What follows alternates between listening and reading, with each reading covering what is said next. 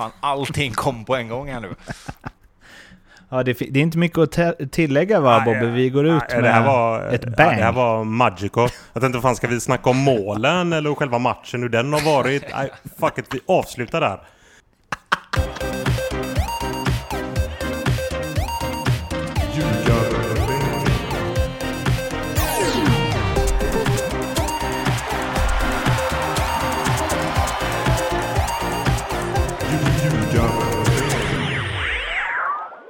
Det här är Ljugarbänken i samarbete med Nordic Bet och eh, det är så mycket att prata om så eh, jag vet knappt vart jag ska börja men eh, Tobbe, hur är det med näsan? Jo, eh, nu ikväll är det bra. Imorgon vid samma tidpunkt så är det inte riktigt lika bra tror jag. Eh, jag ska till Halmstad imorgon bitti. Det här är ju måndag kväll nu. Eh, så tisdag Micke morgon, Boman ska vrida den rätt. Han ska få skalla med den rätt. Precis. Eh, nej, men jag ska dit och operera näsan imorgon. Så att eh, tänk på mig när ni går upp på morgonen imorgon. Så då ligger jag antagligen och håller på att bli sövd. Så att vi får mm. väl se. Men eh, det ska väl gå bra förhoppningsvis. Så, vad, vad ska vi tänka? Att du får sovmorgon? Nej, vi tänker att jag ska gå upp jättetidigt. Och, ja, eh, sen, och sen sova? Och, sen sova, ja precis. Då tar igen de timmarna sen. Ja, eh, men fan, det, på morgnarna tänker vi väl på eh, Tobbe ändå va Bobby? Även om man inte opererar näsan. Ja, ja, ja. Framförallt liksom under 16 veckors tid gjorde jag det ganska ofta när jag åt min dubbla ostmacka tänkte jag. Det här kan inte Tobias Hysén göra. Satt man där med sin ingefära-shot? Ja, då får, jag, då får jag väl ta med kvällarna då när jag satt och tog mig någonting gott att dricka. När han fick i sig sin svettiga vatten. Ja, men du vet, det finns många olika smaker bubbelmatte nu. Ehm, vi eh, börjar direkt där det är väl ganska logiskt att börja den här omgången. Eh, Malmö FF, IFK Göteborg och det var ju en, vad säger man, promenad i parken, en dans på rosor för IFK Göteborg. 3-2 borta mot eh, MFF. Efter, eh, ja, jag trodde att du skojade Tobbe, när du sa att eh, Malmö hade 22-4 i avslut. Jag hade inte kollat den statistiken, men de hade ju det. Och Göteborg avgjorde på en straff i 99 minuten. Det är väl så de ska tas va, segrarna? Det, det, ja, alltså ja. Med facit i hand så absolut. Eh, det var, man slet sitt hår och det pendlade mellan eh, hopp och förtvivlan där eh, ett tag. Eh, men som sagt, Blåvitt har inte, Blåvitt har inte råd att vara, att vara kräsna kan man väl säga. Eh, det är väl det man har eh, tagit med sig efter den här segern, att alla segrar räknas och alla segrar är värda lika mycket i den eh, situationen som, som Blåvitt befinner sig. Och framförallt när man spelar borta mot Malmö så, så är det fullständigt skitsamma hur det ser ut. Eh, så, pass, så pass måste man kunna... Det får man acceptera på något sätt. Alltså Malmö är en bit före Blåvitt just nu och jag läste en massa kommentarer fram och tillbaka om att man inte ska... Ja, det får inte se ut hur som helst och det var lite pinsamt hit och dit. Och jag säger bara liksom att fuck that alltså. När, när du möter Malmö borta så har du inga som helst krav på att komma ner dit och bjuda på någonting eller liksom på något sätt försöka bjuda till, utan du ska dit och hämta poäng om det går och sen ska du hem igen. Uh, framförallt som jag sa i det läget som Blåvitt är nu, så det var ja, job well done. Uh, det kunde gått fullständigt åt helvete, men det gjorde det inte. Så att uh, vi är jätteglada. Ja. Bobby, var det straff? uh, nej, jag tycker inte att det är straff. Sen att det är eh, rött kort, det är vårdslöst spel och, och, och, allt det där. Det är, det är horribelt att liksom sätta sig själv i en sån situation. Och fastän förseelsen sker utanför men den dras med in i straffområdet och det var väl det som var själva surret. Att, eh, ja, när en förseelse sker utanför straffområdet så är det ju inte straff. Men eh, fasen, den, den karatekicken följde ju med Berg långt in i, i straffområdet. Så jag, fasen, jag är helt med på att eh, linjedomaren bortre linjedomaren tar det beslutet. Att han ser det därifrån att det är straff, det är fan... det- Här, hatten av. Det är Hawkeye jag på honom. eh, liksom, nu sa du hatten av för att han så, vadå linjedomaren, vadå bortre? Det var väl den som var närmst situationen hoppas jag, som såg det. Eh, svar nej va? Jag tror att linjedomaren är på andra planhalvan va? Ja. Nej, Jo, men vet du vad jag tror? det är sjukt. Men jag, men jag tror inte att, jag tror inte nödvändigtvis att linjedomaren, eller assisterande domaren säger att det ska vara straff. Jag tror bara han säger att han ser ju från en annan vinkel. Om du tänker var han står vid halva plan där, så ser han ju, alltså han ser ju allting i profil. ja. Vilket gör att han ser ju att han är uppe och sparkar honom rätt i bröstet. Jag tror det är det han säger. Sen hoppas jag verkligen inte att han lägger sig i om det är innanför eller inte. Eh, men, men, jag tror, men jag tror att han... Då är det fan hatten av, Ja, om då, man sätter då, den. det, då snackar vi vidvinkelsyn alltså, så det är fantastiskt i så fall. Men jag tror, jag tror bara att han gör Glenn Nyberg uppmärksam på att här måste du blåsa frispark till, till eh, Blåvitt liksom. För att han sparkar Och då honom går i han bröstet. ut till den andra eller? Ja, och det är ett rött kort. Var han innanför? Alltså, så.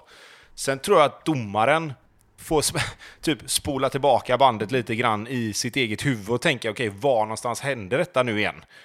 Och sen då så, så blir det en diskussion däremellan att nej, jag tror att det här är innanför och då dömer han, då dömer han straff liksom.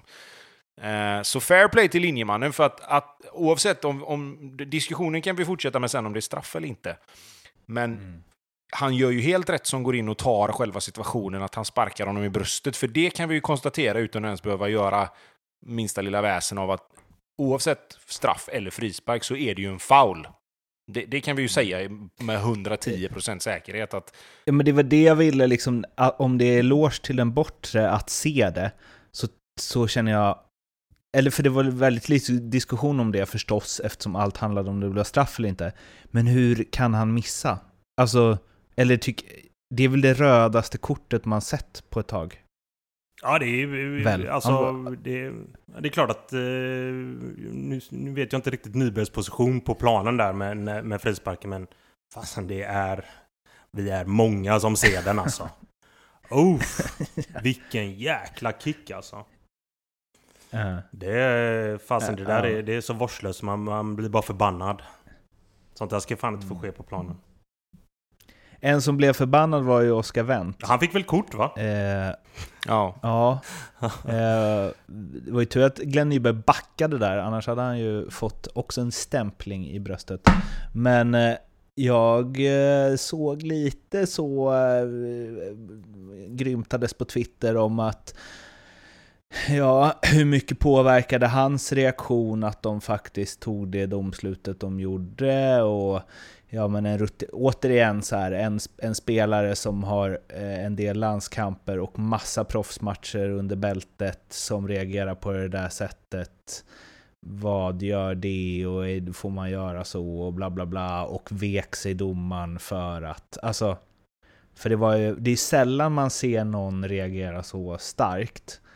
Så man, man måste ju som domare tänka i det fallet, oj, eh, det måste ha hänt något. Väl?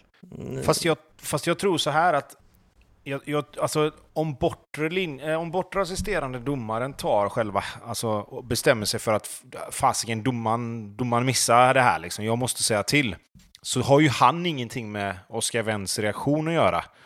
Jag tror bara att den assisterande domaren förväntar sig nog att domaren ska se det och sen tar det en stund för honom att liksom processa att okej, fan, jag måste kliva in här. Och när det då blir en frispark så snabbt som det blir efteråt, Oskar Wendt på sig frispark, får ett gult kort, det blir ett avbrott snabbt i spelet liksom. F- Innan de hinner sätta igång den där så tror jag att assisterande domaren gör sig själv hörd. Liksom. Han påkallar domarens uppmärksamhet och säger du, jag måste prata med dig här.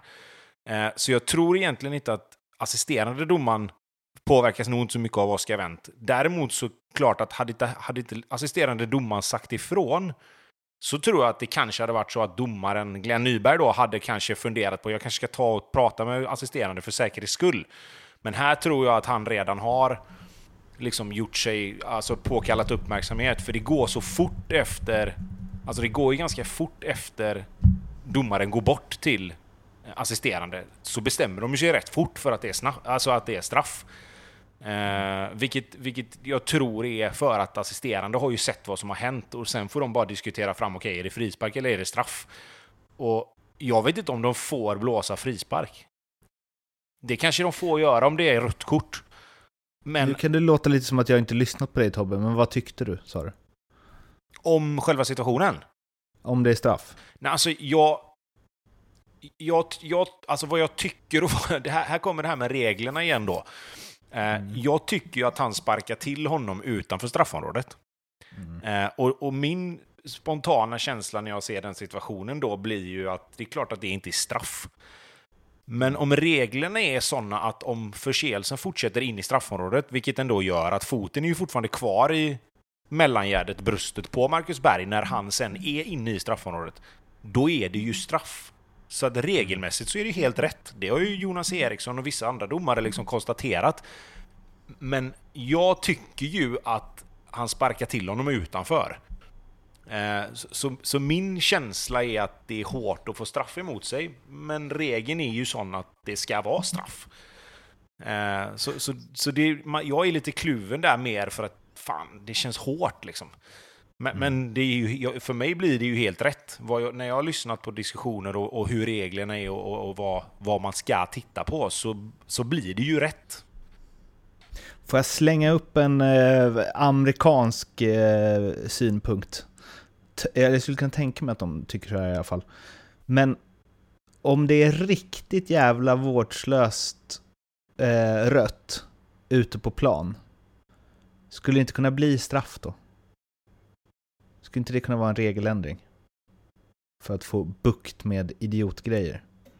Ja, du menar att, det, att det direkt rött ska Ja, det där var jävligt straff. amerikanskt av dig. mm. Men de gör bra grejer också. Det gör de absolut. Panpizza och sånt. Men eh, vad, är inte det... Det tål väl att tänkas på? Det är ja. bättre än VAR i alla fall. ja, det var det absolut. Men det är ju å andra sidan allt ju. Uh, ja, man kanske ska, utan att ta det på uppstuds, så fundera på det lite mer. Uh, det finns säkert saker okay. som kommer och... Det finns säkert saker och argument som, som går att hitta emot det där, men... Men om vi ska gå tillbaka till, till matchen och, och hitta tråden igen så... Um, ja, det, det, tar ju en stund sen efter de har, har blåst straff. Uh, och otroligt starkt av, uh, av Tobias Sana att sätta den straffen sen. Med tanke på att han ändå har missat ett par så är det ju enormt starkt. Uh, så att, men ja, Blåvitt behövde den vinsten. Inget snack om saken. När man, är, blir, när man vinner på det sättet, till och med Stare, var nästan som att han skämdes lite efter matchen i intervjun. är, vad gör det med ett lag. Alltså för man vinner ju och måste ju ändå känna, Phew, den satt långt inne. Vi, eh, alla segrar är rättvisa men mm, ja, om de inte är det så var ju inte den här det. Alltså bygger det självförtroende? Tar man bara med sig tre poäng och känslan av vinst? Eller kan man också känna så här, shit, vad de spelar ut oss? Ja, men alltså så här, Göteborg tar nu bara med sig de här tre poängen, vinsten. Eh, att man i stort sett snodde med sig tre poäng. Det är det man tar med sig. För det var ingenting som funkade defensivt. Det var ingenting som funkade offensivt. Alltså Malmö kontrollerar den här matchen fullständigt och Malmö är det där Malmö som de är när de är sådär jäkla ruggiga på hemmaplanen. Det bara stormar. De gör en, jag, alltså Malmö gör en, alltså en grymt bra match här. Sen är det ju liksom så här, det det klassiska. Det kommer det här 1-1 målet. Och man vet om att Malmö kommer ju behöva göra lite byten i andra halvlek för att de har en ännu viktigare uppgift som kommer här nu i, i veckan. Ja, då tar vi ut AC. Och så här, fan AC måste vara på plan för att, det, för att de ska komma därifrån med tre poäng. Det är ju den känslan man alltid får ju. Alltså när AC spelar så vinner de. När han inte lirar, ja då blir det lite tuffare. Alltså, här, det, då blir det ja, så här. Då blir får, det straff sen, 99. Alltså, de bytte ju in någon jäkla härlig lirare, han Penja som de har hämtat här från, eh, vad är det, Emmen? I holländska ligan. Fasen vad han såg trevlig ut och det, det där kändes ju direkt att wow! Han och AC där tillsammans inne på mitten och får operera och så har de eh, Bonke eller eh, Lewicki som sittande. Det där kan bli jäkligt intressant. Bermancevic, jag vet Vicky inte riktigt har vad han... varit grym alltså. Ja, Birmancevic, ser jäkligt fin ut. Fan, nu börjar man se det där lite som eh, de pratade om när de hämtade honom. Att det här är en, det är en, det är en man mot man spelare. Han, han gör sin gubbe jämt och han har bra med speed och liksom fin blick för spel. Det har man ju sett nu. Och sen Colak, jag vet inte. Alltså 1-0 målet. Han har ju sjukt mycket att göra på det 1-0 målet. Visst, eh, Wendt eh, gör ju en jäkla fin ass till honom. Men det är fortsatt väldigt mycket att göra på det där målet. Men han är ju inne i det där stimmet. Och sen så gör ju han ju två till i första som är... Ja, den andra är lite hårfin eh, offside på, men det är ju offside. Så att eh, Malmö spelade jäkligt bra. Det är ju svårt eh, när man får hålla på och stångas med både Berg och eh, Kolbeinn när det kommer liksom hyfsat bra inlägg in. Och Larsson är... Ja, det är ju ett vackert självmål han gör. Och det är ju, det är ju, ja, det är ju skitsnyggt. Och det är ju de momenten blir till Göteborg. Och därifrån så krigar man ju tills man spyr. Jag vet att Tobbe, ju Tobbe var ju ute att- tidigt liksom och bara ah, men fasen det, det känns nog ändå som Malmö kan vända den här matchen. Va? Och det var ju den känslan man fick. Och sen hörnan, Mm. boom 2-2. Okej, nu vänder verkligen Malmö där. Nu kommer de härifrån med tre poäng. Men. Så kom det där läget där. Men jag måste säga, alltså de två... eh, För alla Göteborgs mål är ju egentligen klantiga grejer av MFF-spelarna, men samtidigt så här Marcus Berg, dels liksom hans smartness eh, och både ur han och Colbane är liksom riviga och de är där inne och stångas i straffområdet och så. Det är ju ändå... Jag vet inte. Det finns ändå någonting eh, där som borde vara typ en enkel eh, lösning. Kanske inte mot MFF borta. Men jag tänker ändå att det, händer, det är inte bara en slump att de får de lägena de får och så, utan det... Jag vet inte, det är två skickliga spelare som jobbar på rätt sätt, typ. Sätt de två i rätt lägen. eh, Då blir det Mm. allt som oftast farligt. Och de har ju börjat hitta någonting jäkligt intressant tillsammans. De jobbar ju väldigt, väldigt tätt eh, ihop. Det är ju liksom ingen, ingen av dem är någon vidare spjut i, i djupled utan det är ju kantspelarna och eh, alltså folket runt omkring som ska ta den där. Men alltså, alltså fantastiska liksom, så här targetspelare och hittar fina kombinationer. Och bra på att hålla boll. Får man in bollarna i straffområdet, ja, runt omkring de här två spelarna, då händer det grejer. Du var inne på det lite Bobby, du rabblar lite spelare som MFF eh, har och alltså man måste ju, nu är man liksom i den här förlusten, absolut, men man drogs ju lite med i hela Glasgow Rangers eh, vinsten. Eh, men spe, alltså Erik Larsson, Moisander, Martin Olsson, Ahmed Hodzic, eh, Penja, Rex, Levicki, Rakip, Christiansen, Birmancevic, eh, alltså Nalic är ju också och sen på forwardsidan med Berget och Abubakari, Colak och alltså det är ju en eh, enormt bra allsvensk trupp. Ja, den är... Alltså, och det kanske inte är det så många, och Moisander kanske inte håller så länge, Martin Olsson kanske inte håller så länge till, men just nu är det ju otroligt eh, stark alltså. Ja, och det är väl eh, där man ska vara va? Det är ju här och nu. Och det som dyker upp och det som kom, komma skall nu, det är ju ett, ett grymt Champions League-val för dem. Mot Ludogorets. Där jag säger att det är 50-50. Nu känner jag inte till Ludogorets så jäkla hårt, men alltså i mitt huvud så känns det där som 50-50. Eh, och Malmö med den här breda truppen kan definitivt ta sig till ett Champions League.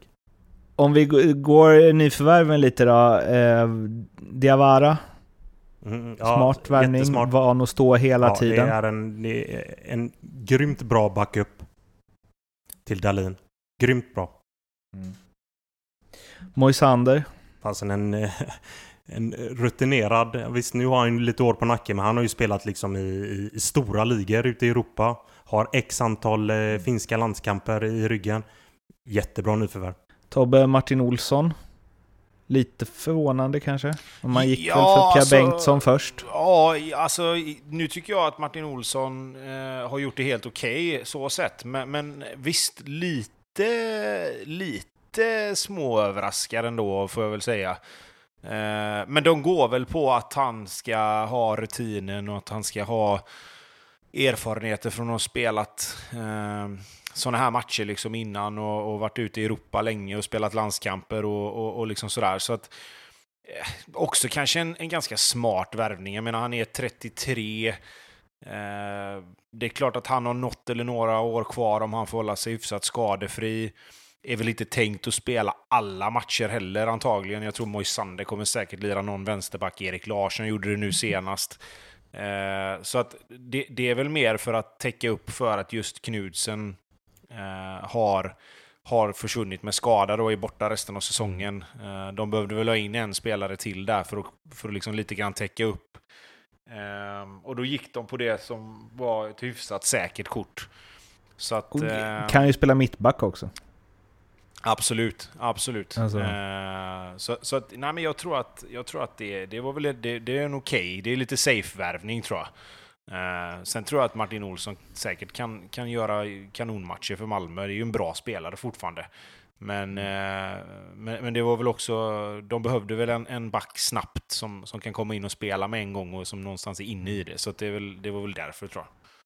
Men med tanke på hur otroligt dåliga Helsingborg var i fjol, var inte han väldigt bra?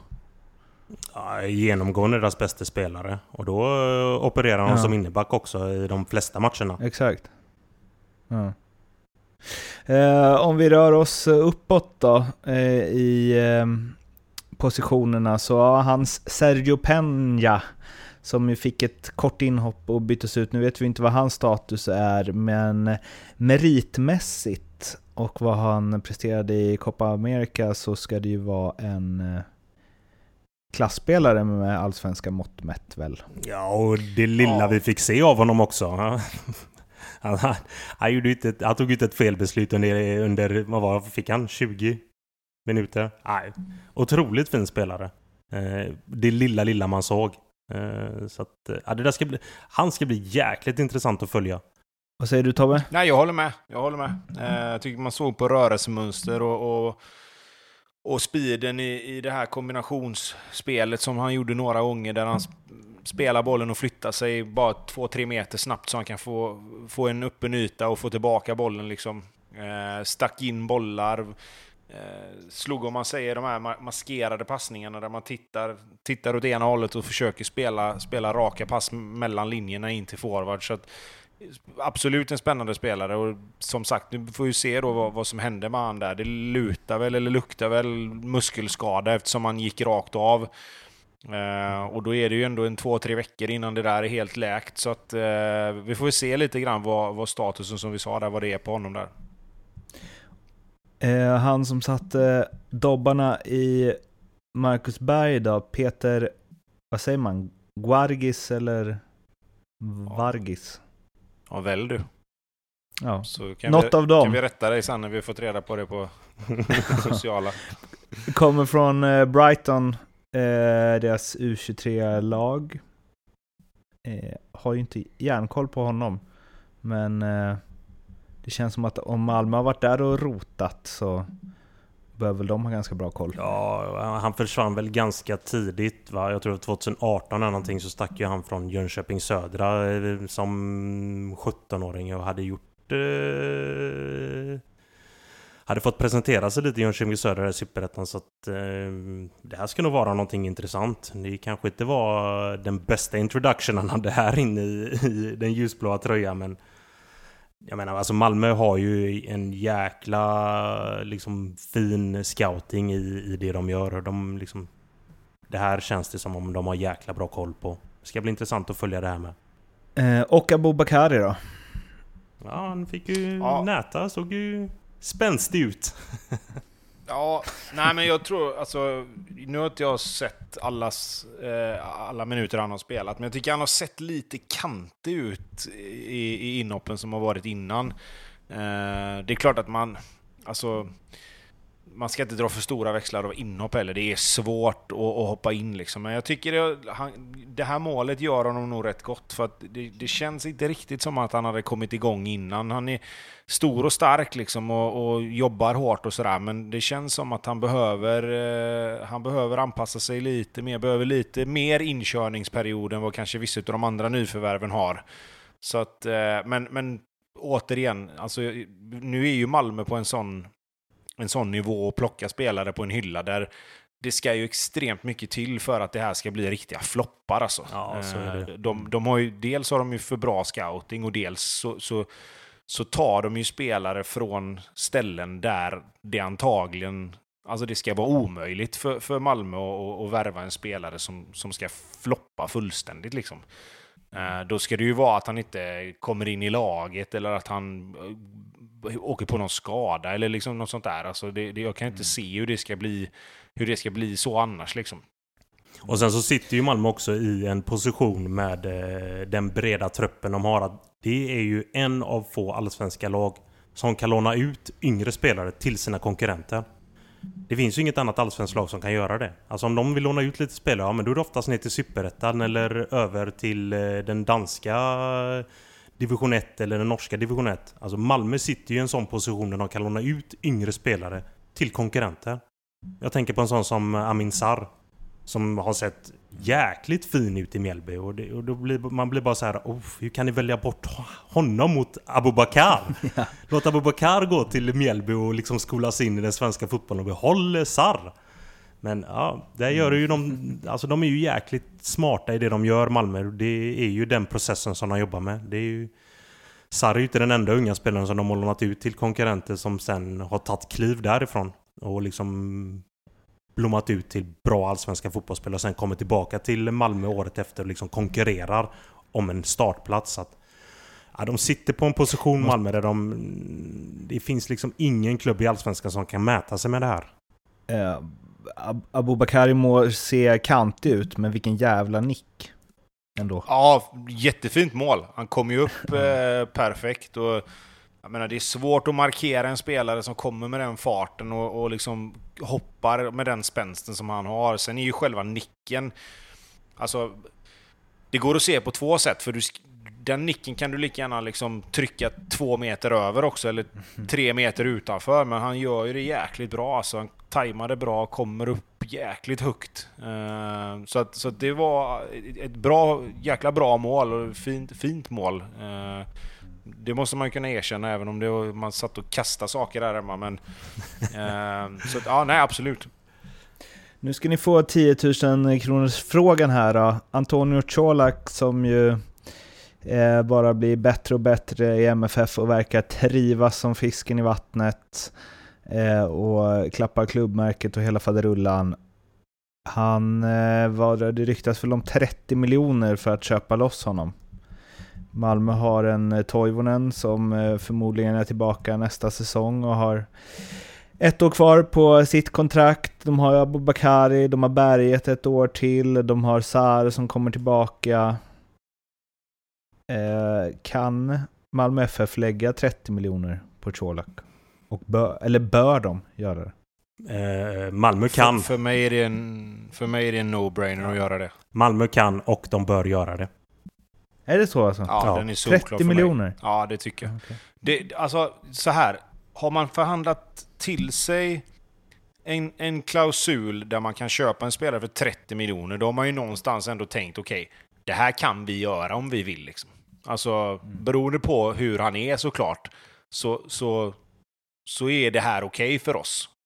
Mm. Eh, och jag vet inte vad han ska kunna göra annorlunda för att han inte ska vara värd det då. Med tanke på att han leder väl skytteligan. Han har ju gjort mål i... Sköt dem vidare i Europa. Så om de inte tycker han är värd de 30 miljonerna efter den tiden han har varit där nu, så vet jag inte vad han ska göra. Eh, för, för att vara det. Så uppenbarligen har de tyckt att okej, okay, men 30 miljoner det kan han vara värd om han gör det vi tror att han kan. Och det har han gjort. Så, så för mig är det absolut inget, inget snack. De kommer få tillbaka det dubbla om han fortsätter som han har gjort. Tror ni de kommer göra det? Eh, jag, jag, när går, den här klausulen går ut efter säsongen, tänker jag mig, eller? Det låter väl ganska troligt att det är sådär. Ja, jag tror, jag tror det enda som skulle kunna göra att det inte blir så, det är väl om man skulle gå dra på sig någon skada. Eller att det kommer andra lag och bjuder mer liksom. Alltså, eller, alltså ger honom mer pengar. Att, till exempel då att han själv tackar nej till en förlängning i Malmö. För att han har fått indikationer på att andra större lag vill ha honom liksom. Eh, annars, det är som du säger, det känns väl som att han trivs bra. Han, han kom in i, i liksom Malmö direkt. Han har gjort mycket mål. Eh, så att ja, Malmö spelar i Europa och de har ett gruppspel framför sig oavsett vilket det blir. Så att det finns väl ingen anledning för honom att inte vilja spela i Malmö egentligen. Men det är som jag sa, efter den här säsongen, jag menar ett, ett, ett lyckat gruppspel i antingen Champions League eller Europa League så kanske det står större, större lag och knackar på dörren. Liksom. Och nu skulle han, blir han väl dessutom uttagen i Kroatiens landslag till, till, till kvalet här. Så det, det, finns ju, det är mer den biten som skulle kunna ställa till det för Malmö i så fall. Och att han ju tjänar 4,5 miljon kronor efter skatt eh, i PAOK. Det är väl inte riktigt en allsvensk lön va? Nej, men det tror jag väl också någonstans att de har förhandlat fram kanske. Eh, att det blir, att det blir liksom... Alltså jag, jag, tänker väl att allt sånt här måste väl någonstans ändå mer eller mindre ha varit alltså uppe på tapeten när den här klausulen förhandlades in. Annars så gör man väl inte det. Då, då, då är det väl att okej, okay, men 30 miljoner får köpa loss han. Ska du då sen förhandla om lön och sånt där, då, då känns det ju som att Ja, det är klart att eh, även om Malmö kanske kan ge den lönen så, så, så gör de väl kanske inte det. Uh, men jag vet inte, de, de, har ju, de har ju liksom tänt på gränserna vad gäller ganska mycket just rent ekonomiskt. Och det är klart att skulle de gå in i ett Champions League-gruppspel här nu och få alla de pengarna som det innebär så, så kanske inte de här 4-5 miljonerna om året efter skatt är så jävla mycket för en sån spelare. Om du tror att du kan få 60-70 miljoner tillbaka om något år liksom. Avslutningsvis då, innan vi ska prata om något annat än Blåvitt och eh, Malmö. Eh, du var inne på det Bobby, Ludogorets eh, 50-50. Vad säger du Tobbe? Ja, det tror jag väl låter rimligt ja. Ja, men 50-50 kanske lite, lite övertal åt Bulgaren ändå. Jag tror att de är bättre än vad man kanske är medveten om. Eh, men, men vi kan, nej men vi säger 50-50. Eh, Malmö på hemmaplan eh, är ju bättre än många också tror just i Europaspelet. Så att, ja, vi på den. 50-50 låter, låter rimligt. En intressant grej med dem, måste jag bara säga nu för jag var inne på deras Wikipedia, det här är inte säkert att det stämmer alls, men jag vill ändå säga det, var att de gick upp från eh, andra divisionen i Bulgarien 2011. Eh, och sen dess har de vunnit ligan alla år. Eh, va? Men jag tror, utan att veta här nu, och nu är det verkligen skjuta från höften här, men fick inte de... Alltså blev det inte någon sån här jättesatsning just där eller? Ah, så okay. att de mm. klev upp och sen var det bara liksom, de har ju plockat in, vad jag vet, de har väl haft en, en hel del brassar och några, liksom, plockat in några afrikaner. Alltså, de, de gjorde väl en satsning har jag för mig för att de skulle bli ledande i Bulgarien. Eh, och sen blev det ju så, typ. Och så har de bara fortsatt vara det liksom. Man har bra koll på det här laget alltså. Sätter inte jättemånga på rak arm. Men det kanske vi gör eh, nästa gång vi snackar här i ljugarbänken. Då kanske man har nördat in sig. Nu ska vi prata om något annat än Göteborg och Malmö. Leopold Neurath har eh, inte tid för oss. Så vi får köra utan honom. Han tycker att vi spelar in lite för sent. Och tidigare har han tyckt att vi spelar in lite för tidigt. Eh, så ja, det är inget, inget passar Leo. Men eh, hur gör vi då då? Jo, jag tar den då. Ta... Vad sa du? Jag tar den då.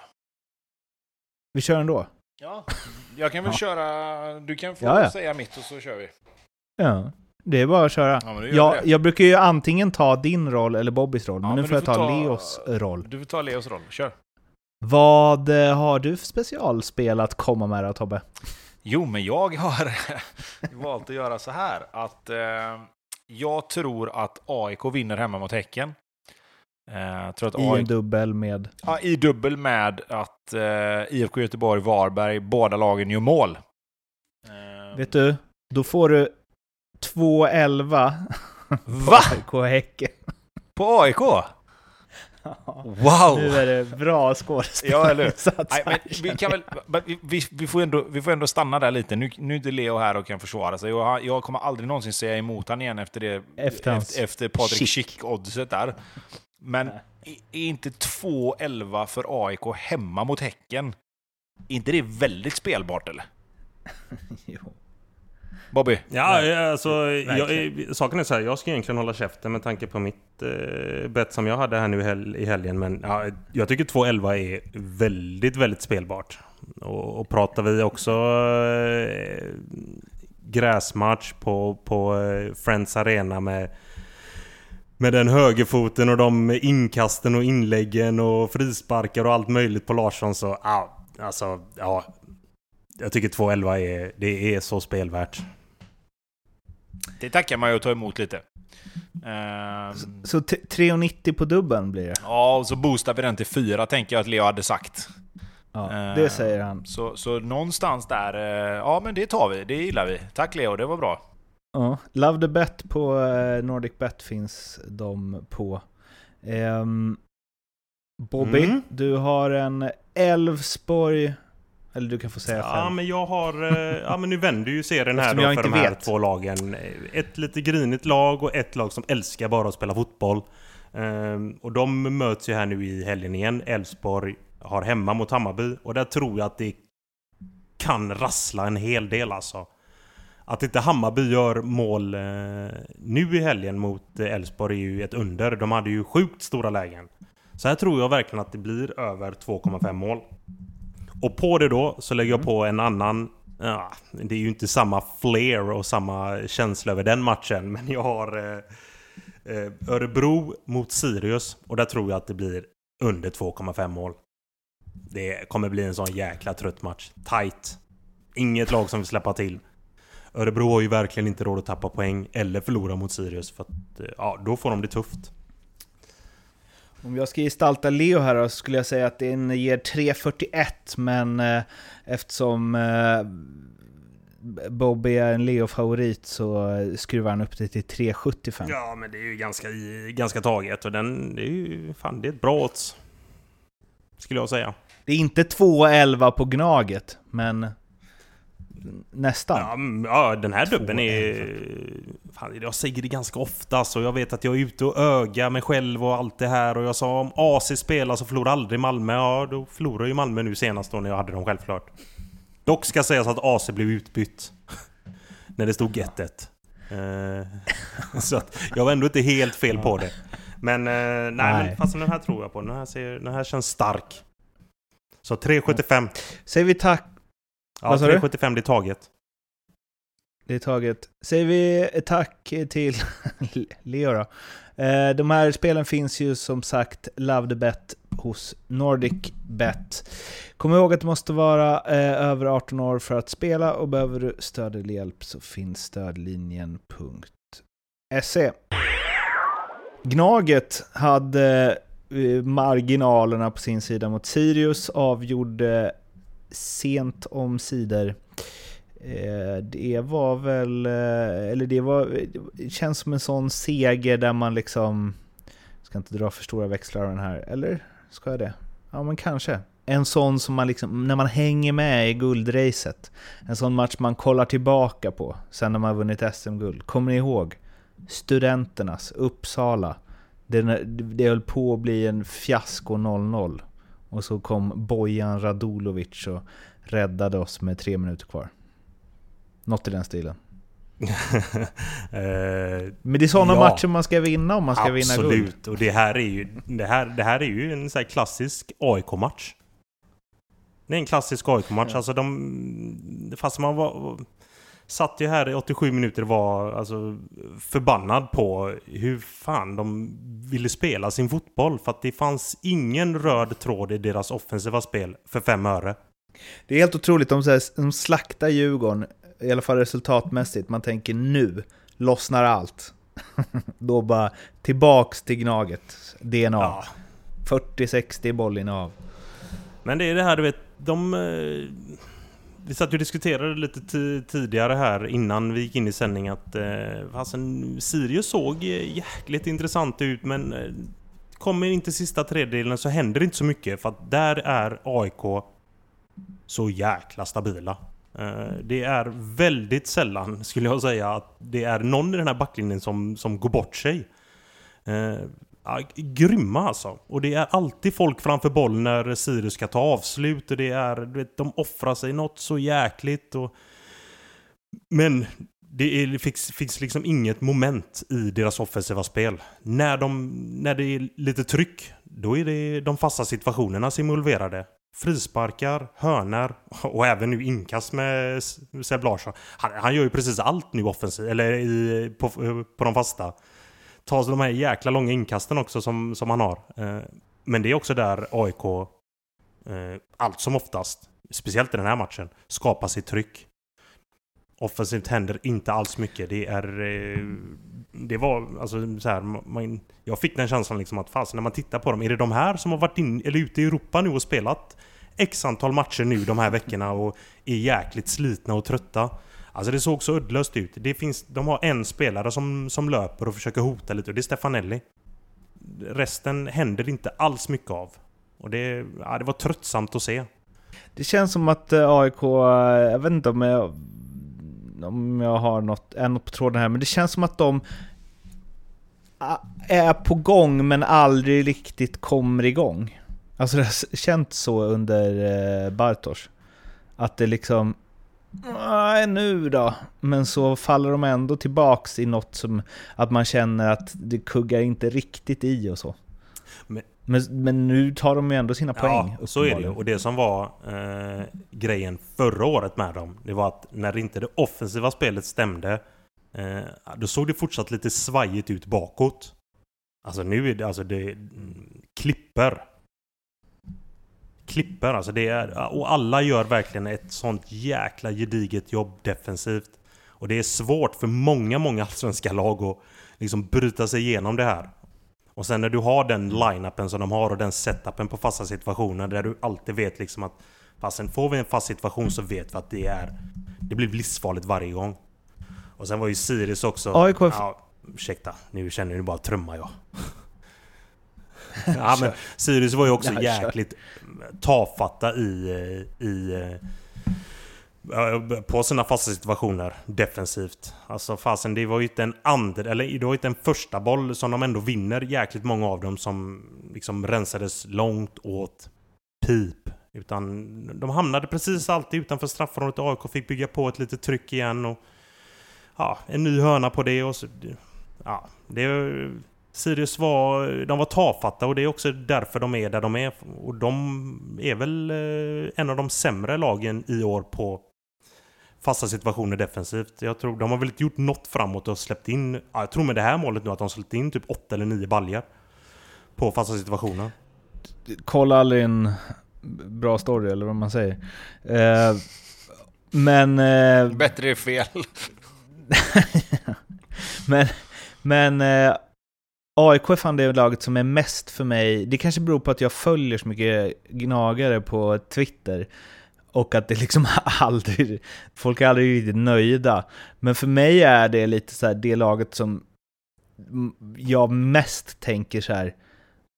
De får det inte att funka. Och sen så ligger de ändå topp tre. Det är verkligen AIK för mig. Att det är, så här, det är gnälls och de får inte lossna och hur kan de sälja den spelaren och blö, blö, blö. Och så är det ändå liksom tugga på där uppe i toppen. Upp, alltså jag, jag tänker inte att AIK är ett topplag i år. Men jo, det är de men jo, jo, jo, jo, jo. Alltså grejen är ju så här. de, de kanske inte får det att funka offensivt. Alltså till 100%. Men du vet, är du så bra på fasta situationer och är du så bra defensivt så kommer du alltid vinna matcher ju. Eh, det, det är ju det som, det är ju det som eh, AIK gör så bra nu. Alltså i den här matchen, de, de var ju inte i närheten. Alltså de var inte i närheten av att lösa Sirius speluppbyggnad. Sirius knackar bort dem hela tiden. Men de kom ju aldrig längre än till 15 meter in på, på, på AIKs planhalva liksom. Alltså det, det, där är det ju stopp. Och, och det... Jo, men är det inte det de skulle utveckla? Eller? Jo, Var det jo det visst, som men, skulle men så här någonstans är det ju så här att... Det, jo, jo, visst, och det kommer de säkert göra, men nu har de Nej. ju liksom... Det är det de, nej, det, måste, det är det de inte kommer göra, för de ska alltid säga Bartos, det var lite svårt i början där, och nu handlar det om att sätta grunderna. Och sen så sätter de de här jävla grunderna eh, som på bä- bä- bäst av alla lag i Allsvenskan. Och sen bara, äh, fan, det räckte med grunderna. nu, fast det är hårt. nu är vi alltså. stabila hemma. Jo, men- ja, men jag, Jo, jo, men jag Mer förstår än något menar, men annat det, det blir ju väldigt tydligt kanske i den här matchen. Alltså, jag menar, tittar du på många andra matcher så tycker jag ändå att de har gjort det ganska bra alltså, i båda riktningarna. Sen är det klart att AIK, det var ju det som vi har pratat om, AIK ska inte försöka vara något annat än det som AIK ska vara. De ska vara bra på fasta, de ska vara stabila bakåt och de ska vara äckliga och grisiga att möta. Sebastian Larsson ska springa och gapa på domaren efter varje domslut. De ska ha Milosevic och, och, och Papagiannopoulos där nere som så fort det kommer en spelare i närheten så bara är det liksom en liten, en liten knuff. Men det ser ut som de typ bara blåser på dem och så flyger spelarna ut över sidlinjen liksom. Eh, De ska ha ytterbackarna som de har nu. Med, med, idag var det Strannegård och Lustig, det har varit Otieno, det har varit Karl, det har varit liksom allting. De kommer på sina kanter där och de matar inlägg och de matar inlägg liksom. Det, det, är ju, det är ju det som vi har sagt, att det är det som är AIKs DNA. Alltså jag, jag, jag förstår att man alltid någonstans vill sträva åt att göra det lite, lite bättre i alla lägen. Men varför ska man försöka laga någonting som inte är trasigt? Alltså, om AIK mår bäst och tar flest poäng av att spela så som AIK gör nu, varför inte bara låta dem göra det då? Alltså, varför ska ja, man varför Rickard Norling? Nej men varför ska man alltid... Det är som du säger, varför är man aldrig nöjd? Alltså, det, det, nu liksom, de ligger ju, de, vad är de, en poäng ifrån Malmö nu. De har vunnit flera matcher på Nej, raken. lika de många, har ett och fungerande försvarsspel. De gör mål framåt. Och, låt vara att det kanske är på fasta då ibland, eller efter fasta, eller vad det nu är. So what? Jag tror AIK är rätt nöjda med att vinna sina matcher. Varför ska man då börja? Ja, men de, de... Fan, på den här delen av... Nej, ja, idag var det lite sämre än vad det har varit vissa andra matcher, men andra matcher har det varit tillräckligt bra. Så det är inte så Det att var ju- AIK har varit värdelösa innan och bara, ja, det var bara jävla tur att de vann. Idag hade de lite flyt att inte Sirius var bättre i sista tredjedelen. Eller så är det bara, nej, vi är bekväma med att de knackar bort oss, för längre än så här kommer de ändå inte. Och det var ju den känslan man fick under matchen. Alltså det var verkligen så man kände verkligen under matchen, inte- den bekvämligheten som de hade defensivt. Fast låt Sirius hålla i bollen och liksom så här trilla runt. Men kommer de in här på halva halva in och, i, i vår, alltså runt omkring eh, våran planhalva, ja då jäklar då smäller det. Och det är oftast AIK som går vinnande ur de där situationerna. För att de har de här spelarna. Och det är, det, det är få spelare som tummar på det där defensiva arbetet. Och det, är- det, är, fasen, det är grymt att se. Och som en försvarsspelare så... Alltså man går igång på det där. Så är det ju verkligen. Jag kan ju... Det är, bara, det är sällan AIK är att jag känner att så här, oh, de har bara... Eller det är verkligen eh, antilirarnas lag. För när man känner att AIK så här öst på och kört över, då är det ju energin i AIK.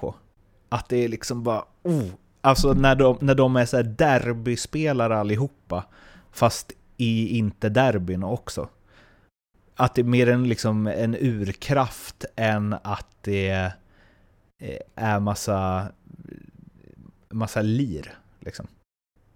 Oavsett vilka spelare de har. Eller ja, Mutumba i och för sig. Men det var ju då. Men annars tänker jag att det är verkligen, det är, det är AIKs liksom, de kommer aldrig... Det Norling försökte göra, det är liksom den sista klubben av toppklubbar, eller av alla klubbar i Allsvenskan, som man ska testa ett sånt experiment i. För att de har en så sjukt tydlig DNA som all, typ alltid funkat. Ja, och varför ska man då frångå det, undrar jag. Alltså, det, det är där jag landar någonstans. Att va, varför ska man då göra någonting annat? Ja. Alltså, om det nu funkar och det bevisligen gör att AIK ligger i toppen hela tiden. Varför, varför då ändra liksom? Ja. Vi, Alltså kör Rickard på det då Norling. tills det inte Om- funkar längre. Om, det, om, om, sen, om det nu går sen åt det hållet att man märker att okej, okay, nu gör vi det här, men det funkar inte längre för fotbollen har utvecklats eller lagen har blivit för bra på, på, det, på, på ett annat sätt. Då, då måste vi också anpassa oss lite. Men så är det ju inte nu. AIK kan... Det är, som att, det är som att de kör det och sen så går det först skitbra och sen så går det lite mindre bra och då är folk vana vid att det går så jävla bra så då börjar de gnälla på att det går lite mindre bra. Och då blir det lite stressigt och bara oh, vänta vi kanske ska liksom testa någon annan tränare eller något och utveckla något och spela så här. Så bara åh nu gick det ännu sämre. Och då bara, ska vi gå tillbaks till det där som gick skitbra för ett halvår sedan? Och så gör de det och sen är de bra igen. Det är väl AIKs cykel typ. Ja, kanske det. Alltså, nu mm. följer ju inte jag dem hundraprocentigt slaviskt så att jag kan säga exakt, men det känns ju som att det vi har klagat på med AIK, det är ju att de har varit... Att de har gått ifrån sitt DNA med det här med hela Norling-grejen och allt det där. Och nu har de börjat hitta tillbaka till det, och helt plötsligt så vinner de matcher, och nu är inte det heller bra. För nu spelar de inte tillräckligt bra. Alltså... Ja, jag vet inte. Fan, sitta här och försvara Malmö och AIK och inte vad som har hänt alltså. Jag, jag, jag gillar när lag har så tydliga DNA i alla fall. Jag gillar det. Jag blir förvirrad när eh, Kalmar spelar tiki-taka. Det känns konstigt. Det är, liksom, det är inte Bagan och Joakim Lantz och sånt där, utan nu är det... Nej, de, de ska max ha två brassar som eh, sköter offensiven själva. Kanske tre bröder. Nu ska vi, ska vi ta Kalmar-Halmstad eller? När vi ändå är igång. Den allsvenska, eh, vi efterlyste ju den mest allsvenska spelaren för ett tag sedan, fick ju rungande respons på det. Eh, men eh, är det den mest allsvenska matchen kanske? Kalmar-Halmstad. ja, kanske det kanske. Alltså, den händer då och då utan att man noterar den. Men det känns ändå tryggt att den... Det är en sån jag vill ha med på liksom jag vill bara se den i spelprogrammet. Det känns tryggt. Antonsson gjorde inte mål. Kunde man ju trott annars. Boman däremot. Eh, som väl var en av de mest allsvenska spelarna. Eh, och ja, var är... Eh, vad hade Kalmar i... Ja, 65-35 bollinnehav i andra halvlek. Eh, jag vet inte, du är ju vår Kalmar-expert Bobby. Eh, jaha, är jag det? Ja, det är väl... ja, Rydströms liksom sympatisören är jag ju definitivt. Uh, ja, sympatiserar du fortfarande? Uh, oh ja. Okay. Men det är ju det är inte, det är inte Kalmar i sig, utan det är ju Rydströms sätt att vilja spela fotboll. Fast ska vi gå in på den mest allsvenska fotbollsspelaren i det sammanhanget? ja, Emi Nouri. ja. Där har vi, där har vi gubben. Emi Nouri är ju by far. Eller? Killen har ju spelat... Han har väl bara spelat i Allsvenskan. Jag vet inte hur många, hur många säsonger i Kalmar har han inte? Ah, han var väl någon tur i Azerbajdzjan eller vad fasen han var. Men där har vi ju honom. Det här är ju en klassisk allsvensk fotbollsspelare om något. 36 bast och har spelat... En tur i Azerbajdzjan? Ja, Vad skulle det vara? En landskamp har han gjort för Azerbajdzjan. Annars är det bara Kalmar och Öster. Fasen var det... 263 fighter. Okej, okay, då var jag hyfsat rätt med eh, Azerbajdzjan i alla fall. Men det var landslagströjan han eh, trädde på där. ja men du ser. Eh, vi behöver inte dra upp det där mer. Där, där har vi gubben. Och det är klockrent. Fasen har till och med Rydström kunnat utveckla honom som en eh, Kalmar-fotbollsspelare med det tiki-takat. Då har man gjort jäkligt mycket bra. Då har man gjort något. Ja. Det var, shit vad långt upp i tabellen de ligger. Eh, det, jag tänkte att de har gått lite knackigt, men de hänger ju i där också. Eh, om vi hoppar vidare till eh, Degerfors-Häcken då. Där man ju satt innan matchen och tänkte 3-0 blir det väl här. Eller? Det låter som ett speltips från eh, Tobias Hysén. Det hade det ju kunnat vara, fast Häcken i så fall möjligtvis med tanke på min eh, historik. Um, men det var väl lite det man tänkte. Häcken var på gång. Uh, hade, har gjort det jäkligt bra efter, efter uppehållet här med, med ny tränare. Uh, plump i bortaspelet i Europa, men utöver det så har de gjort det jäkligt bra. Uh, och helt plötsligt så kommer man och ska möta Degerfors borta som har varit raka motsatsen och fallit som en sten och bara liksom... Inte vad som har hänt där egentligen. Ja, det tror fan att Degerfors går och vinner med 3-0. Uh, det är ju det, Är det det, är ju det mest allsvenska resultatet, Ja. ja precis. Ja, vi Det älskar är det. väl så mycket allsvenskan det kan bli. Uh, nej men och, och alltså matchen i sig var... Första halvlek var ju... Alltså allt hände ju verkligen. Det var ju målchanser åt båda håll, det var öppna spjäll, det var liksom omställningar på omställningar. Eh, det var straffar, två stycken, eh, vilket ja, en utav dem var väl ytterst tveksam, eh, tycker jag. Tycker första där Eh, eller? Eller du tänker första? Nej, jag tycker andra straffen, alltså det här med, alltså för mig, det, det måste krävas lite mer för att, för att få en andra straff där, tycker jag. Eh, sen ska det ju inte, det ska inte vara skillnad på reglerna så, men jag menar, alltså första straffen känns väl självklar. Men, men andra straffen, fan, det, är, ju- det liksom, det måste få vara lite kontakt också. Det måste ju få vara någon sorts duell. Eh, men, men jag, klart, tittar man på den i, i slow motion så kanske det är någon fot någonstans som, som hakar ihop och sådär liksom. Eh, men oavsett, eh, kraschlandning för, för Häcken verkligen. Eh, och jag har bara hört och läst lite grann vad, vad, om matchen och, och, och sådär liksom från, från Häckenhåll och de var ju extremt besvikna på, på den prestationen liksom. Både supportrar och spelare och sådär. Så att eh, det, det är lite konstigt ändå att de, att de eh, trillar dit så ordentligt i, i en sån match. När vi ändå är inne i det här eh, stimmet då med lite kortisar så Östersund-Norrköping eh, där Norrköping vann med 2-1 efter att Östersund brände en straff i 86 minuten. Och av straffar som går innanför stolpar och ribba så är det...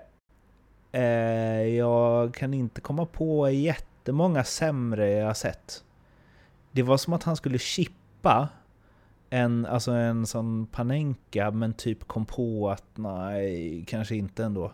Och så bara drog han liksom en bredsides... En, eh, en hård bredsides... En hård hög bredsidespass. Det var verkligen... Eller är det inte sådär man skjuter när man värmer upp målvakter? Ja, jo, det var, var en bra jämförelse faktiskt. Sätt den i magen på mig här nu. Ja, men lite så. Eh, ja, det ser, ju, det ser ju fruktansvärt dåligt ut.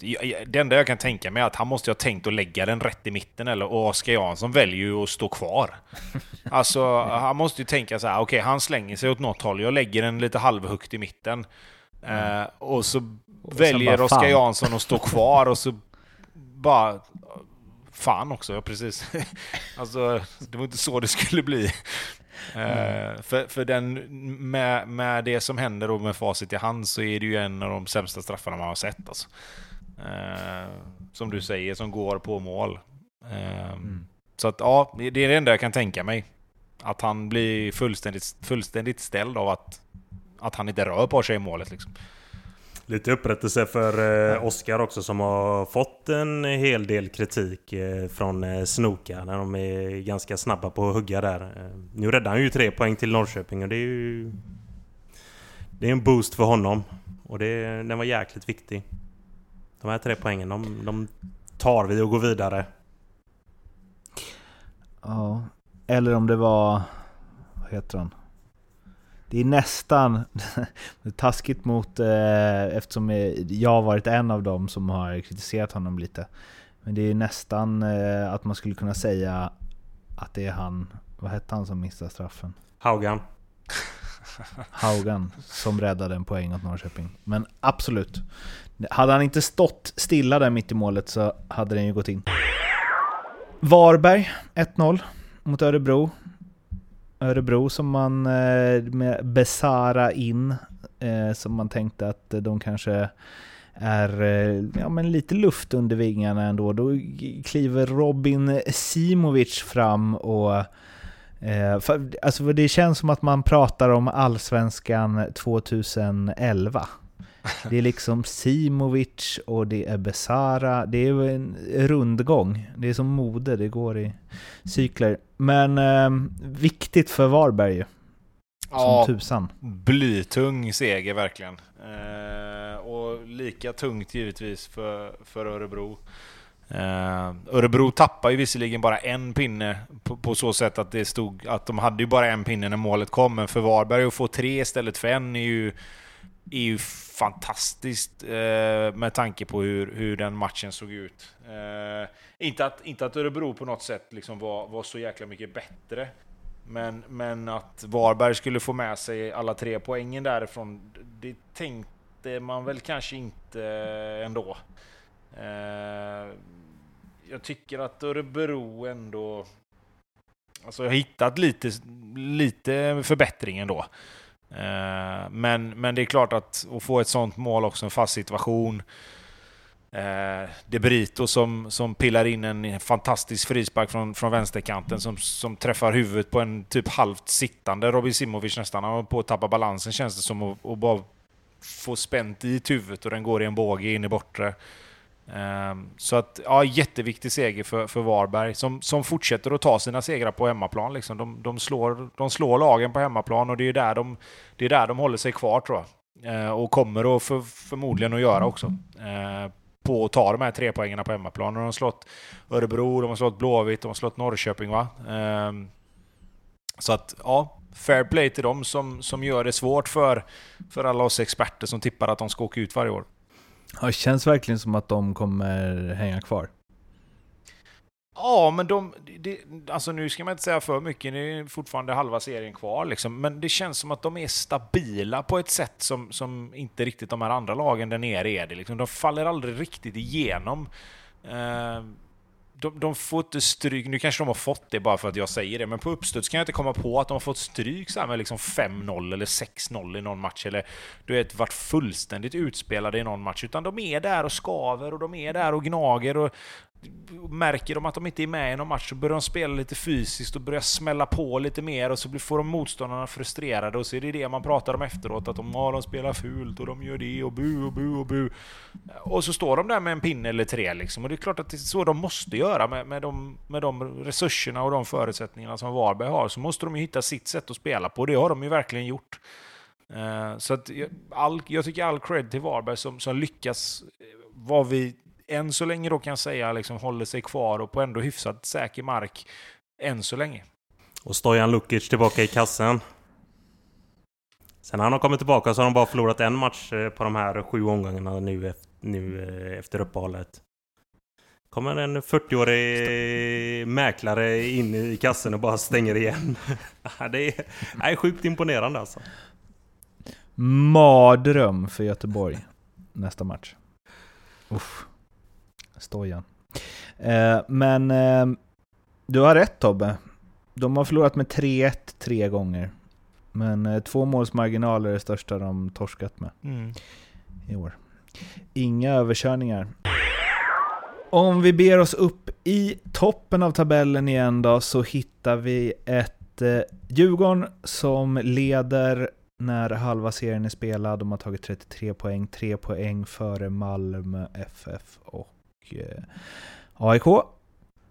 Och de vann med 1-0 borta mot Mjällby efter att Niklas Bärkroth nickade in den. Eh, vilket ju inte händer varje dag. Eh, snygg nick dessutom. Eh, och eh, det var väl inte riktigt så eh, övertygande. De var, de var ju bra i derbyt eh, Djurgården. Nu borta mot Mjällby som ju haft det otroligt eh, tufft. Inte alls kunnat leva upp till fjolåret. Så hade väl Djurgården det lite kämpigt ändå. De hade bara eh, två avslut eh, på mål. Men eh, de redde ut det och eh, tog väl en... Eh, kändes viktigt med vinst efter derbyt, även om de spelade bra där. Ja, och eh, alltså det är inte lätt att komma ner till, till Strandvallen och försöka liksom norpa med tre poäng utan Mjällby spelar ju med kniven mot strupen i, i stort sett varje match här nu. De behöver ju ta sina poäng och ja, de gjorde livet surt ska sägas. Eh, och de är ju också ett, ett, ett lag som är otroligt tunga på fasta situationer och de har ju några nästan-lägen alltså på lite hörner, lite inkast där de ja, de ska nog definitivt kunna stänka in någon den här matchen, men... Nej, ja, Djurgården är ju i sin framåtlutade defensiv som de har. Eh, så är de, ja, de, är, de är otroligt svårforcerade Djurgården. Det är svårt liksom att hitta någonting på dem. Eh, eh defensivt liksom. De, eh, de tar ett sånt jäkla stort jobb över hela banan. Och sen offensivt, alltså det, det blir tufft en sån här match när du i stort sett spelar med åtta utespelare. Eh, och det är helt ärligt. Alltså Kalle Holmberg och eh, Joel Asoro kommer inte alls upp i någon nivå i, i den här matchen. Det blir tufft då. Så är det ju. När du bara har åtta utespelare och lyckas göra liksom 1-0 eh, på det sättet som de gör. Ja, det är, det är, det är så jäkla starkt. Och sen alltså, när Mange är som han är, vilket han ofta är, då är ju Djurgården jäkligt bra framåt. Det är ju återigen han som ligger bakom eh, målen, eller målet i den här matchen. Eh, och jag, jag, bara tänker så här, oh, om de får honom skadad. Oh, den vill man inte se. Då blir det tufft alltså. För det, just nu så de har liksom ingen riktig nia. Det har de inte. Det har de inte haft på hela säsongen både Emir och Kalle, de har, de har inte kommit upp i någonting. Och det, det är lite fascinerande då att Bosse inte är ute och letar någonting. Eh, och där har han ju, som han oftast har tycker man, jäkla stor tillit till de spelarna som han har i truppen. Och det, det slänger också upp en jäkla trygghet. Att eh, du, du vet att eh, som, som nya så, så får du dina matcher ändå. Eh, trots att det inte funkar för dig. Eh, men ja, det är sjukt att, och det är starkt som fan av Djurgården att kunna lösa det. det Sidospår, men det här att du sa att de spelar med åtta gubbar, det får mig att tänka på när Jesper Hoffman i något riktigt gammalt 08 fotboll eh, pratade om Eh, efter något derby tror jag det var AIK och Hammarby eller något så sa han Hammarby spelar inte 4-5-1, de spelar 4-5-0. Freddy Söderberg, han är så dålig, han platsar inte i Allsvenskan, han platsar inte i Superettan, han platsar inte i Division 1, han platsar i Division 2. Eh, ja, och det är inte riktigt, det är inte är riktigt liksom... där jag är. Utan, alltså så här, Joel Asoro och Kalle Holmberg är ju jäkligt bra fotbollsspelare. Det är ju bara att det har inte funkat för någon av de två i, ja, i väldigt många matcher just nu. Det, mm. det lossnar liksom inte. Kalle behöver ju få igång ruschen med att göra lite mål. Asoro, även han. Men också det här liksom att Fast det finns ju så mycket speed i grabben. Det, det ser, han påminner så jäkla mycket om eh, Schluffia och det, han, det behöver ju bara lossna lite för honom. Men det har tyvärr inte gjort det. Men är det inte, uh, men, men är det inte alltså förlåt, men när vi ändå är inne på det där, är det inte helt sjukt att Djurgården leder allsvenskan efter halva serien med en liksom såld högerback som bästa målskytt liksom? Alltså hur, hur lyckas man ta 33 poäng på halva serien utan att ha en spelare som gör mål liksom? Ja men de har ju, de, alltså, de sprider ju ut målskyttet det, runt omkring eh, nian. Det är ju inte deras nia som gör mål, det är ju alla andra runt omkring. Alltså, det är ju... Fast, fast det är ju egentligen, det är egentligen ingen spelare i Djurgården som man kan titta på och tänka så här, Mange Eriksson i all ära liksom, det, det, men nu snackar vi om att göra mål mm. ju. Alltså, det är ingen spelare i Djurgården där man känner bara, men han har haft en bra, så han har ändå gjort sex mål liksom. Vem har liksom Vittry hade gjort mest va? Men hur många har han gjort? Har han gjort fyra eller? Har de gjort typ tre, fyra mål på 15 matcher? Den som har gjort flest? Och det, det är ju inte bra. Alltså... Men det är klart, har du 15 spelare som har gjort tre mål så räcker ju det såklart. Men, men, det, men det, det kan ju inte vara jättevanligt att det är så eller? Nej, och det är väl bara att Nej. kolla eh, de andra topplagen. De har ju en utpräglad nia som, som ligger på en... I alla fall en 6-7 baljer nu. Så är det väl? Mm, mm. Ja, ja, jag menar Men... Colak har gjort 8. Var Frick måste vara uppe på en 6 någonting eller? Eh, Ockels likadant. Har väl gjort en del. Eh, AIK visserligen har väl ingen som har hästat in mål. Stefanelli har gjort 4 eller 5 va? Uh, så det, men, men just det där att, men, men alltså Djurgården leder ju ändå. Ja, alltså, det, är det, det, brukar alltid vara, det brukar alltid vara någon spelare som gör så här jättemycket mål och sen så kan det ju vara ett glapp ner till, till nästa om man säger. Mm. Uh, men, men här är det ju verkligen liksom, den, den bästa spelaren i Djurgården kommer ju knappt komma upp i tvåsiffrigt om det är som det är nu liksom. Och det, det är ju det är anmärkningsvärt ändå tycker jag. Ja, inte så ofta som eh, SM-guldvinnare har bästa målskytt som inte gjort över 10 mål. Va? Världsklass. Eller över 9 mål. Men eh, ah, Kalle Holmberg, han, han gör en höst, tror jag. Det är en spaning på uppstuds. Kalle Holmberg. Han Kanske. har det fortfarande. Eller Kujovic han, då. Han har väl, om han gör Ja. en höst, Kujovic. Mm, Inte? Nej. nah, jag tror, nah, han känns inte, han känns mer vår. Ja, men äh, återigen, det är alltså så här, det är, eh, det är jäkligt intressant att Bosse ändå inte har varit ute här nu och ja, det har han nog säkert gjort. Han var säkert ute och har spanat lite men att han inte har tagit in någon alltså så här, utpräglad, eh, alltså stark nia. Som ändå de andra klubbarna eh, har gjort. Men han, ja, han tror stenhårt på den här truppen och det Återigen, det är en, eh, det är en trygghet att kunna ha det som, som, som spelare. Liksom att, fasen, det, det funkar inte för mig, men jag kommer få mina minuter. Jag kommer få spela ändå. För just nu är det, det är jag och så är det en nia till som kommer konkurrera om det. Jag är lite hetare, så att jag kommer få spela, även om jag inte gör mål. Exakt. Men jag gör jobbet jag har gjort defensivt. ett mål, han har gjort ja, noll. Ja, men så här, jag, Jag är lite hetare. Jag sliter defensivt för att det är återigen, det är ju därifrån Djurgården eh, allt som oftast, eh, som jag tycker, där de är bäst. Deras första press är jäkligt fin. Och det är få lag i Allsvenskan som kan spela sig ur den pressen. Där är ju Kalle Holmberg den första pressen. Det är ju han som sätter den. Så det är väl därför han får spela då. Hammarby, Elfsborg är vi på slutligen och eh, du sa väl det förra avsnittet va Tobbe att eh, Eh, men jag var lite inne på att AIK är lite under radarn fortfarande och tuffar på där uppe sa du, men Elfsborg är väl verkligen det. Där känns det inte som att någon tar det på allvar alls. Och så åker de upp till Tele2 och drämmer dit Bayern med 2-0. Eh, starkt, eh, väldigt starkt. Och eh, det blir väl lite, alltså, inte dra för stora växlar av det, men det var ju en, eh, en sexpoängsmatch. Så de eh, skapar ju ändå ett glapp ner till Bayern och Norrköping där på sex poäng. Och eh, istället så hakar de på andra tredje platsen där det bara, de har ju bara en poäng upp till AIK och Malmö. Ja, och framförallt så ska man väl säga att eh, Elfsborg är ju det laget som man, som, som man pratar minst om. Eh, och de har ju dessutom varit det enda laget av de här lagen som är ute i Europa och spelar som inte gnäller utav helvete över att de behöver spela en massa matcher, utan de bara kör. Och det kan jag gilla på något sätt.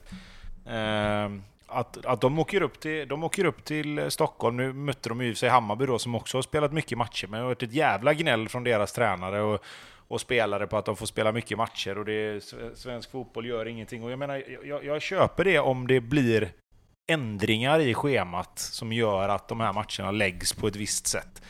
Men jag menar, de har ju vetat om att de ska spela i Europa. Då får du väl ge fan i att spela bra då så slipper du. Alltså, det, jag, jag fattar liksom inte det, det här. Det här är, det är samma jävla visa varje år. Att man bara åh, vi får spela så mycket matcher och de, de tänker inte på schemaläggningen när de tänker när de lägger Europa, vi får åka på ett bortamatch. Ja, det är väl för fan samma för alla lag varje år. Ni vet ju om det här, ni vet att om ni går vidare i Europa så kommer ni få spela matcher lördag, söndag och onsdag, torsdag. Beroende på när matcherna läggs. Då får man väl planera därefter. Ja, det kan bli två bortamatcher i rad. Ja, det kan bli två hemmamatcher i rad. Vem fan vet? Det beror på hur lottningen blir. Ja, har du tur så får du åka till Holland och har du oflytt får du åka till Kazakstan. Alltså, hur fan kan det fortfarande vara en issue? Alltså lagen vill spela i Europa, lagen vill vara med och så blir det ett djävulusiskt gnäll så fort de är det. Jag fattar inte det alltså. Lägg ner det. Vad fan skit i att vara med i Europaspelet då. Tacka nej om det är så jävla jobbigt. Alltså, nej men det, jag är så trött på det och därför så bara när, när man hörde liksom typ Per Frick och liksom de här spelarna i Elfsborg då som åker upp och slår Hammarby och sen bara nej men vi vill spela i Europa, vi är vana, vi har tränat för detta liksom. Jag bara fan vad gött, hoppas, hoppas det går bra för dem då. alltså för, för då, då blir jag tvärtom så här liksom. Då blir man så här bara åh ja, hoppas de, hoppas de vinner då i alla fall. Och jag menar de har varit nere i Fasken, de var nere i Bosnien och bara städa av bortamatchen nu senast. De har varit hur bra som helst i Allsvenskan. Vad är det? 11 raka utan förlust eller något sånt där va? Alltså, imponerande och man pratar inte om dem och man lägger inte märke till dem och vi har inte pratat om dem något nämnvärt. Alltså Elfsborg med den formen de har nu, de åker, liksom, de åker bara och städar av lag. Liksom. Nu, nu var det inte så att de städade av Hammarby på det sättet. Men, men de ju, åker dit, vinner matchen, packar ner det i väskan, åker hem, gillar, de gillar att spela matcher. De vill spela mycket matcher nu när det går bra. De vill ha match hela tiden för att fan, vi är, vi är på ett ställe nu där vi vinner våra matcher. Vi förlorar inte. Vi har ett jävla go i laget. Alla spelar bra, alla är med. Fan, ge oss fler matcher. Och det, den mentaliteten tycker jag, det, det är så du måste ha det. För om tränare och spelare börjar gnälla över hur jävla jobbigt det är att spela matcher, ja, då blir det en sanning som sätter sig till slut. Då blir det jobbigt. Då går du ut i varje match och tycker att fan vad jobbigt, nu är det match idag igen. Istället för som Elfsborg bara, nej fan det här är skoj, vi spelar mycket matcher, det går bra, fan vi kör bara. Ja, Mårten. Va? jag, tänkte, jag tänkte så här, förut, säg, säg att du, eh, du är fan en kvällspoddare Bobby. För du pratar så, det liksom, du har haft såna jävla rantar idag och Tobbe har varit tystare än vanligt. Och det märks ju att du inte har, det är ju motsvarigheten i podd då, till att spela mycket matcher. Det märks att du har vilat lite Tobbe. Och nu bara BOOM! Ja, men jag, jag, hade, jag, jag har suttit och tänkt på det här. Att just det här med att, man ska, att jag vill ändå liksom lyfta fram Elfsborgs sätt att se på hela den här situationen. Och då, när det kom sist då så blev det ju att fan, allting kom på en gång här nu. Ja, det, det, är inte mycket att tillägga va Bobby? Vi går ut nej, med var, ett bang. Ja, det här var magical. Jag tänkte, fan ska vi snacka om målen eller själva matchen, hur den har varit? Nej, fuck it, vi avslutar där. Elfsborg vann klart och tydligt med 2-0. Och älskar att spela matcher. Det är det en fotbollsspelare tränar dag in, dag ut för. För att spela matcher och inte börja gnälla över att det är match var tredje, var fjärde dag. Blir fan inte bättre än sådär. Jag fick gåshud. Stänger där. Ja, det är ja, vi går ut med gåshud. Tack för att ni har lyssnat. Vi finns på Instagram, eh, Ljugarbanken podcast, in och följ oss där. Så blir vi glada och prenumerera, prenumerera även på podden så blir vi ännu gladare. Vi hörs igen efter nästa allsvenska omgång. Tills dess, må gott. Hej svej! Ha det bra! Ha det fint!